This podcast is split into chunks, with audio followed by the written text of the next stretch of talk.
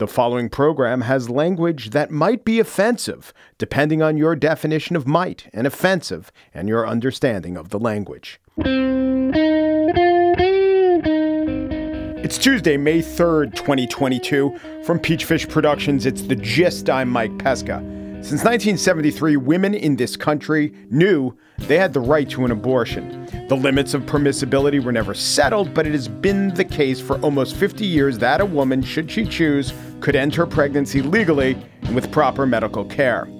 The 49 year time frame is significant because it means that no woman who could now become pregnant ever lived in a country where she ever had to worry about the legality of getting an abortion. In fact, all American women who are under the age of 60 have lived their entire lives as reproductive creatures, knowing that as soon as they were able to get pregnant, they would be able to acquire an abortion, should that be necessary. Now, that doesn't mean the Supreme Court can't change its mind on things. And this is why, in a note, in what will become the majority opinion unless a justice defects or a rewrite happens, Justice Alito laid out the many instances where the Supreme Court has changed precedent. This was an anticipation of the argument about stare decisis, the idea that precedent itself gives law extra legal weight. Justice Alito's list is instructive. There are some cases, you know, Obergefell, Miranda, maybe you know Batson covering race and jury selection. Some you don't, or at least some I didn't know. Maybe you happen to be Scott Shapiro, Emily Bazelon, Barack Obama, and other legal experts who might be listening to the gist. So, in there, there's a case about Native American gambling, and there's Payne versus Tennessee, which is about victim rights statements, and a case about excluding women from juries. There are really a couple dozen cases cited. But in all those cases, a right was granted, not taken away. The right for gay people to marry, the right to have counsel, the right to decline to talk to police officers when arrested, and I don't agree with this, right? But also in Citizens United, the right for corporations to have speech. It's all about granting a right.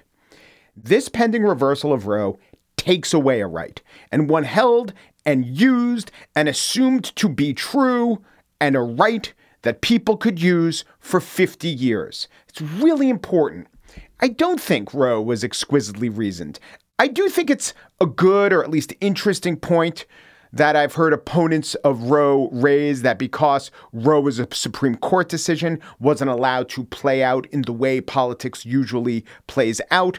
We may have seen anti abortion laws tried and failed. And so it might be the case that, but for Roe in 2022, states like Texas, Mississippi, Idaho, and Alabama would know that their citizens opposed anti abortion regulations. Maybe. I'll grant that. I also know that there has been no right granted, then revoked over so long a period of time. Do you want to say the right to an abortion was an invented right? This is what some critics of Roe say. They also say that the right to privacy, as found in Griswold versus Connecticut, was invented in 1965. Okay. But inventions made 50 or 60 years ago and used hundreds of thousands of times a year embed themselves in the actual functioning of life. I am 50.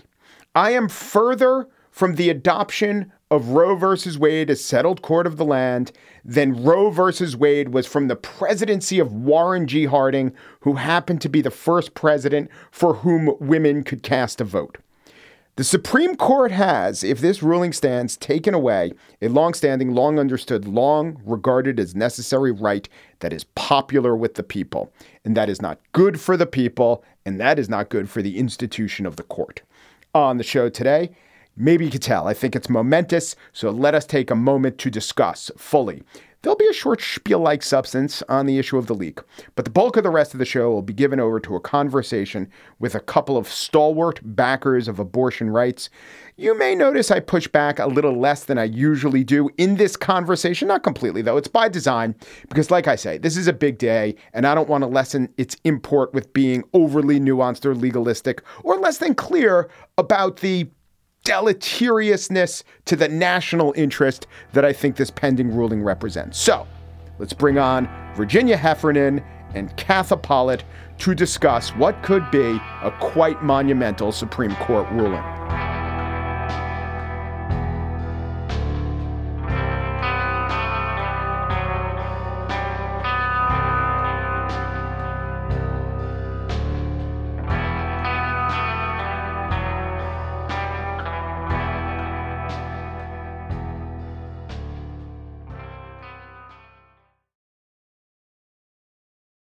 Katha Pollitt is a columnist for The Nation. She's written for them since 1980, which normally would be impressive, but if you know the history of The Nation, it's but a fraction. She's the winner of the National Magazine Award and author, most recently and relevantly, of Pro Reclaiming Abortion Rights. Virginia Heffernan is a columnist for Wired, the erstwhile host of the worthwhile podcast Trumpcast, which ceased to exist when the election wasn't stolen. She is the host of the This Is Critical podcast. These two are my dream pairing on the day of a somewhat nightmare scenario. Virginia and Katha, welcome to the gist. Thanks for having me. So, how do you feel? Kath, I'll start with you. You've been thinking about this longer than we have. Um, are, I know you're less than, you've been less than sanguine about the courts overturning this or specifically this court, you never took it for granted that uh, Americans would always have this right. So are you feeling sadly vindicated or enervated or energized and radicalized? How are you feeling? Well, I sometimes thought that they wouldn't go for overturning Roe because it's politically not very shrewd and they're Republicans. And if their gain is Republican overlordship, maybe they should chip away at it in a way that wouldn't alert so many people to what they're doing. But then I thought, yeah, but you know, these are uh, very deeply conservative Catholics. Um, and uh, maybe Jesus wants them to do this and they'll do it. Um, and it looks like that's what's happening.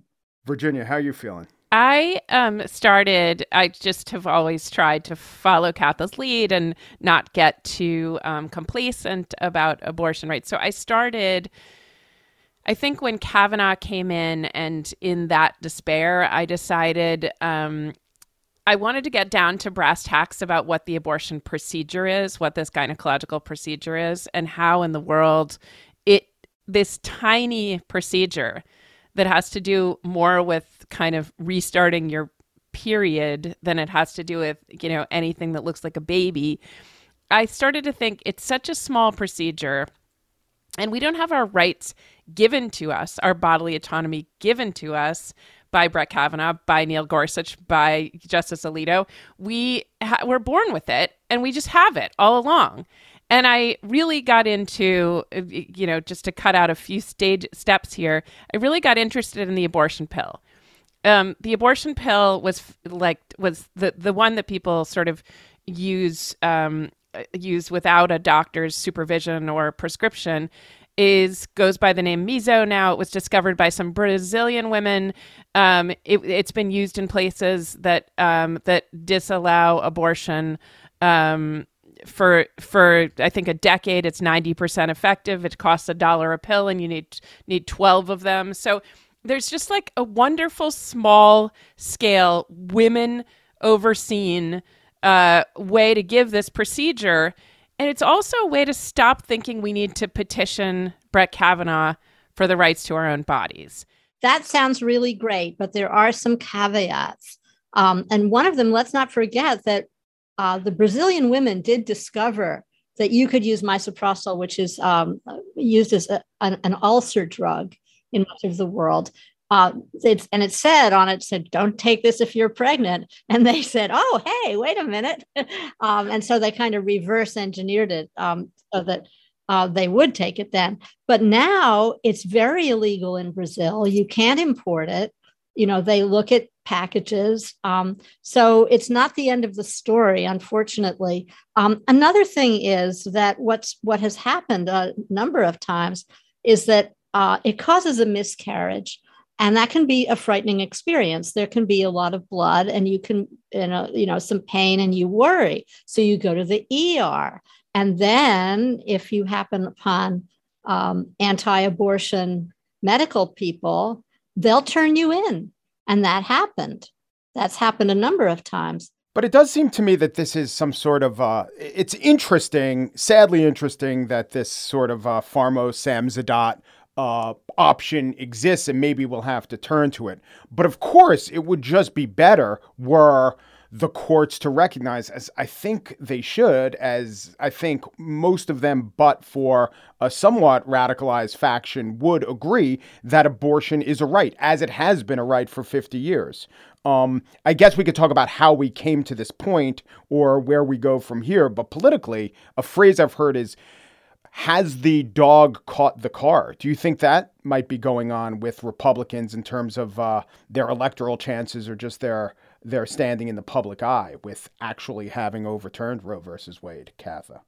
I think that they've been working for this very concertedly for many, many years. Um, and uh, I don't know, the stuff I was reading from anti-choicers was certainly hopeful. It wasn't saying, "Oh, well, this is never. It would be great, but it's never going to happen." They were saying, "Oh no, we're close. We're really close."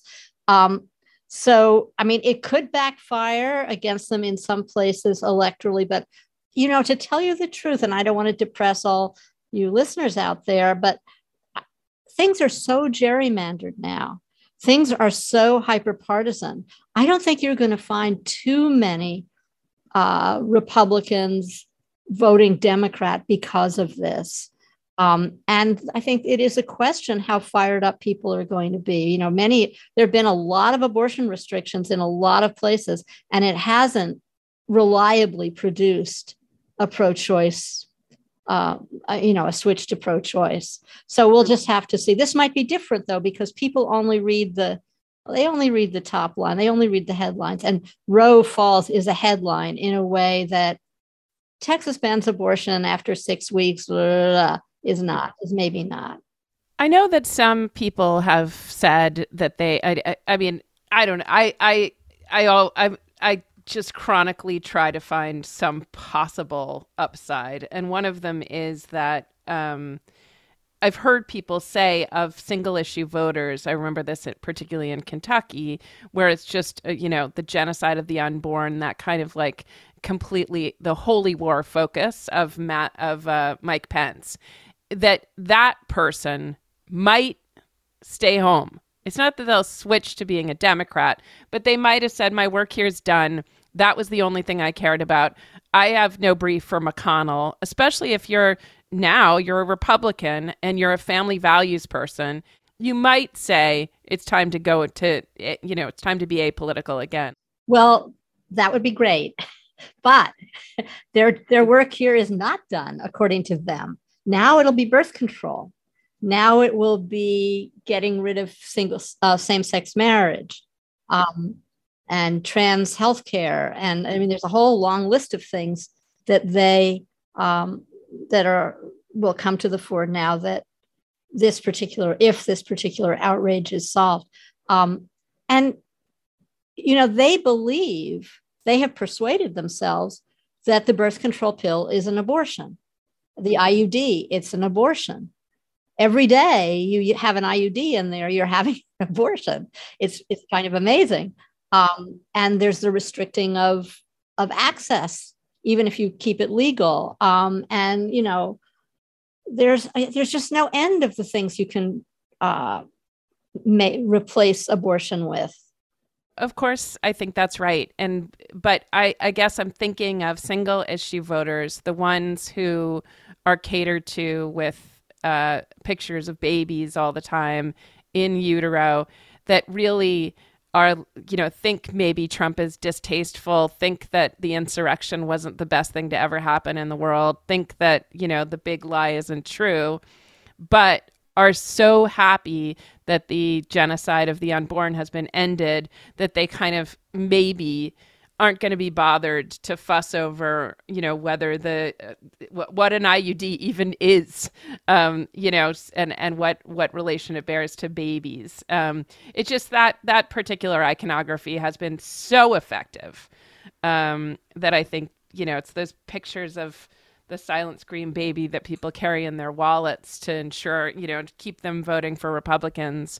Um, I, I don't know. Some enthusiasm might diminish yeah, so I, I think that the best that can be uh, hoped for if you're rooting for Democrats not to lose too much ground in the House or me, maybe hold the Senate is that some of those all but single issue Republican voters do stay home. But I think about the swing voters, which are, which do exist, there are not many of them. But if the number one issue for them is crime or inflation, it's because right now we're experiencing higher crime rates and very high inflation. I mean, the worry about inflation could always be a motivating issue, but it's not if it's just a worry. Now, with abortion, previously, for the last 50 or so years of American politics, the abortion question is the possibility of abortion becoming illegal. Now that it is a reality, doesn't that become a much more salient issue? And a lot of these voters, maybe these women voters who are worried about buying hamburger, as Elizabeth Warren always says, maybe they say, okay, hamburger is important, but so is mine and my daughter's reproductive rights. So maybe, maybe it cuts that way with so-called persuadable voters. Well, we know the majority of Americans uh, support a woman's right to choose. Um, and uh, you know, certainly if they're, I just was in Ireland, and uh, you know, someone said Ireland, you know, who we, which we now think of as that very progressive nation that legalized abortion some, some years ago. You know, someone said anyone who grew up in poverty with, uh, I think he said, 14 siblings is in favor of a woman's right to choose. You know, families that are struck by this or anyone who remembers, you know, I remember my uncle having a ton of children and, you know, saying, you know, every sperm is precious and you have to have every single child you conceive parenthetically. I I can't imagine that Mike Pence say isn't using he and mother are not using some kind of birth control since they've kept it to three. My grandfather would have looked very askance at someone with only three children. In any case, some of my uncles, some of my cousins, some of my uncles' children got pregnant at 16. They had to keep the baby, and then we all know how the, those things turn out. And it's like it's an incredible strain on families. And i think some people who worry about inflation don't really love this idea of of uh, you know families having these setbacks again or they remember being pregnant at 16 and being lucky enough to get an abortion.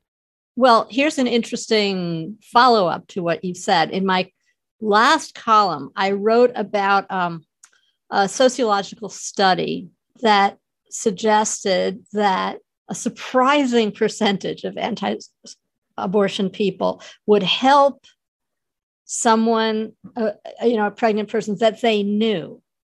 Um, they they were very unjudgmental. They, you know, they would they would talk with them. They would help them. They would, you know, said, "I can't make a decision for you," which is, wait a minute, you believe this thing is a crime, but you can't make a decision for someone else who's going to kill their baby um, they, they would drive them to the clinic. Not that many would give actual money, but they don't seem to realize that money is fungible. That if you drive someone to the clinic, that's a way of giving them money. But anyway, don't, didn't was, you also have that anecdote of the Catholic who wouldn't give the person money directly? Oh yeah, this was a friend of mine's. A friend of mine, uh, as a teenager, was getting an abortion, and she was asking for money for her, from her friends to help her raise the $500 or whatever it was that she needed. And um, a male friend of hers said, Well, I, I'm Catholic. I can't give you any money. So I'm going to give it to my friend over here and he'll give it to you. so it sort of purified the money in some way. Uh, it is. It is. Uh, theologians say that is a good way to fool God. By the way.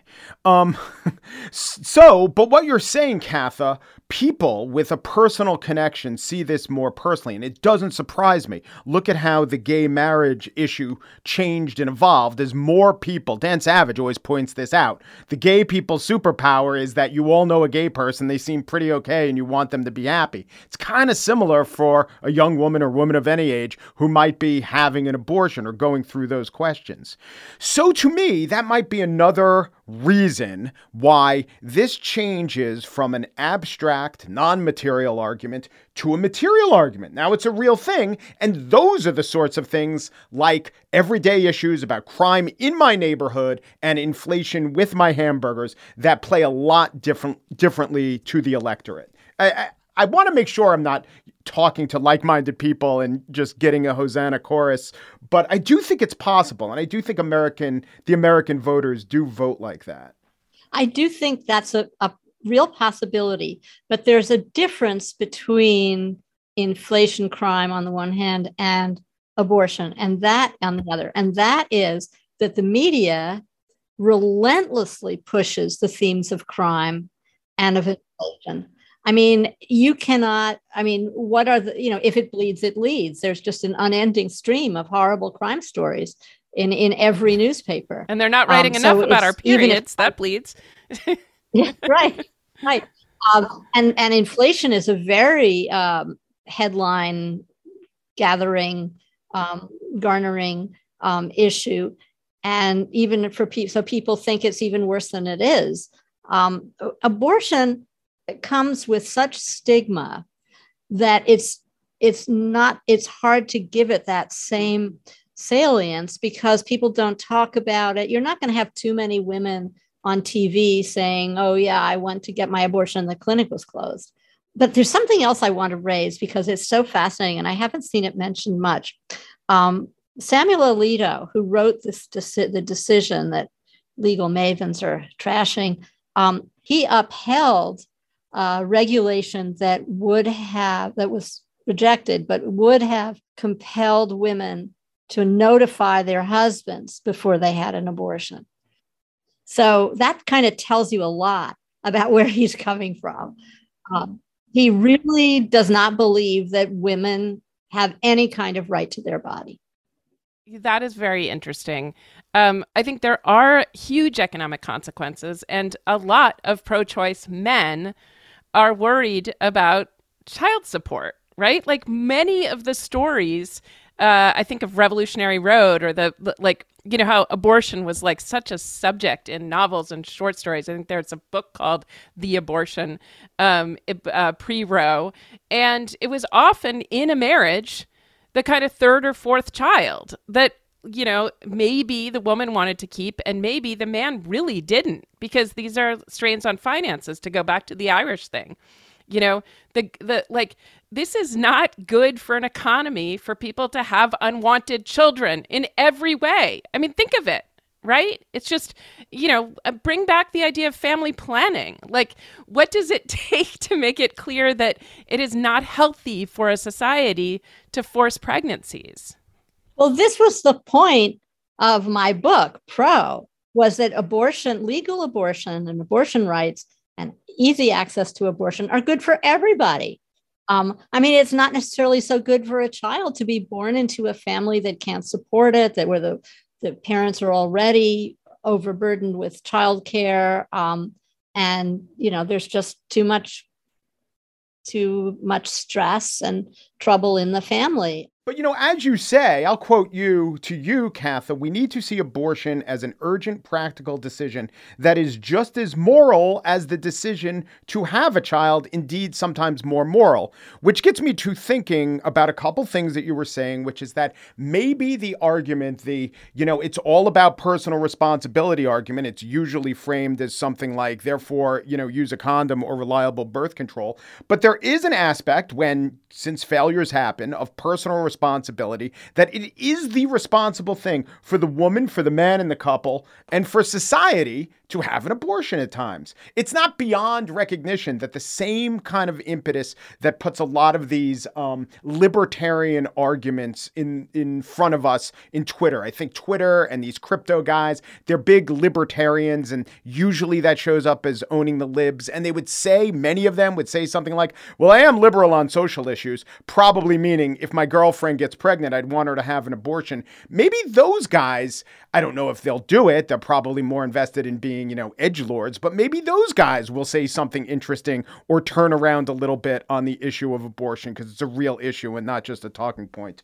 I don't know, however. I don't know. Well, Tomi Lahren, you know, notoriously got in trouble for saying, you know, I like my guns and I like my, you know, bodily autonomy and hands off my guns and hands off my body and um, and lost a lot of um, you know and got got attacked by the Trumpites. But that's the libertarian position. I mean, we have to remember we're trying to find out oh what group might lean toward pro-choice position. All these people are pro-choice, or at least they answer surveys saying they're pro-choice.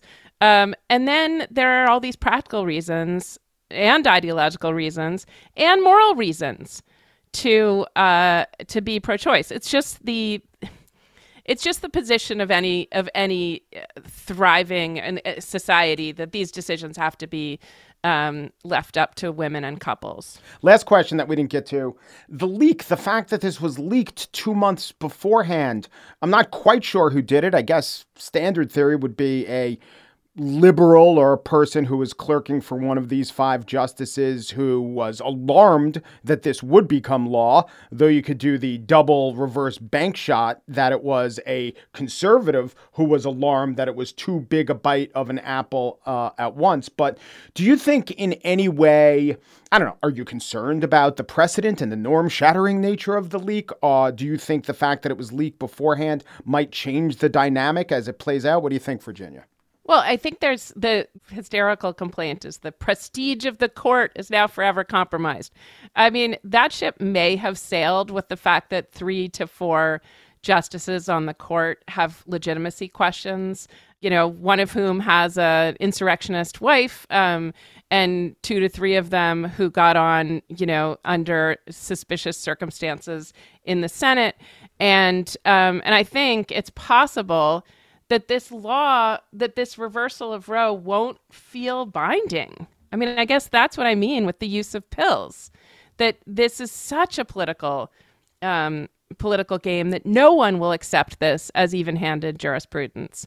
And the leak is only, you know, is only the bare, uh, you know, only a tiny part of it. There's another theory about the leak, which is that it was leaked by a conservative to prevent waverers among the five, should there be any, from, from changing their mind. My husband's theory is that it was Ginny Thomas herself, because the very, very few people get to see these decisions in in in um, draft, but spouses apparently are, get to see them. So, and it seems like the sort of thing she would do, doesn't it? Yeah, well, I mean, if if Ginny Thomas leaked it, that would be her motivation. But you know, maybe we don't know the names of I don't know what Sam Alito's wife is. Maybe she's just as impassioned, but less known to the public. Virginia Heffernan is the host of the This Is Critical podcast. If you're not listening, you should. She's a columnist for Wired. Katha Pollitt is a columnist for The Nation. And her most recent book is Pro Reclaiming Abortion Rights. She's also coming out with, from what I understand, a uh, poetry magazine called Liber. Oh, right? I'm the poetry editor of a She's new the... magazine called Liber. So you should all subscribe. subscribe. Get in on the ground floor. And Liber works oh, on how many great. levels? It means free. Free. And book. The... there you go. Katha and Virginia, thank you both so much. Well, thanks so much. This was a great conversation. Thank you, Mike and Katha.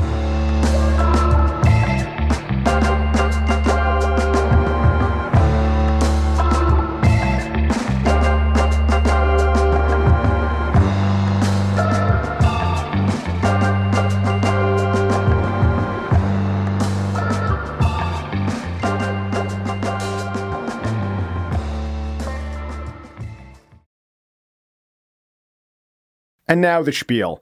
The decision to overturn Roe versus Wade, which at least five SCOTUS justices are ready to sign on to, is legal. Under the US legal system, what is legal is what the court says is legal. It's kind of a strange metaphysical situation to be in. Let's say you're Elena Kagan, you're in possession of a conception and definition of that which is legal. Having that definition be correct in part because you believe it. And then your very consistent position shifts away from being correct to incorrect because instead of four people agreeing with you, only three people do. Okay. But because it is definitionally legal does not mean it is right, wise, or properly decided.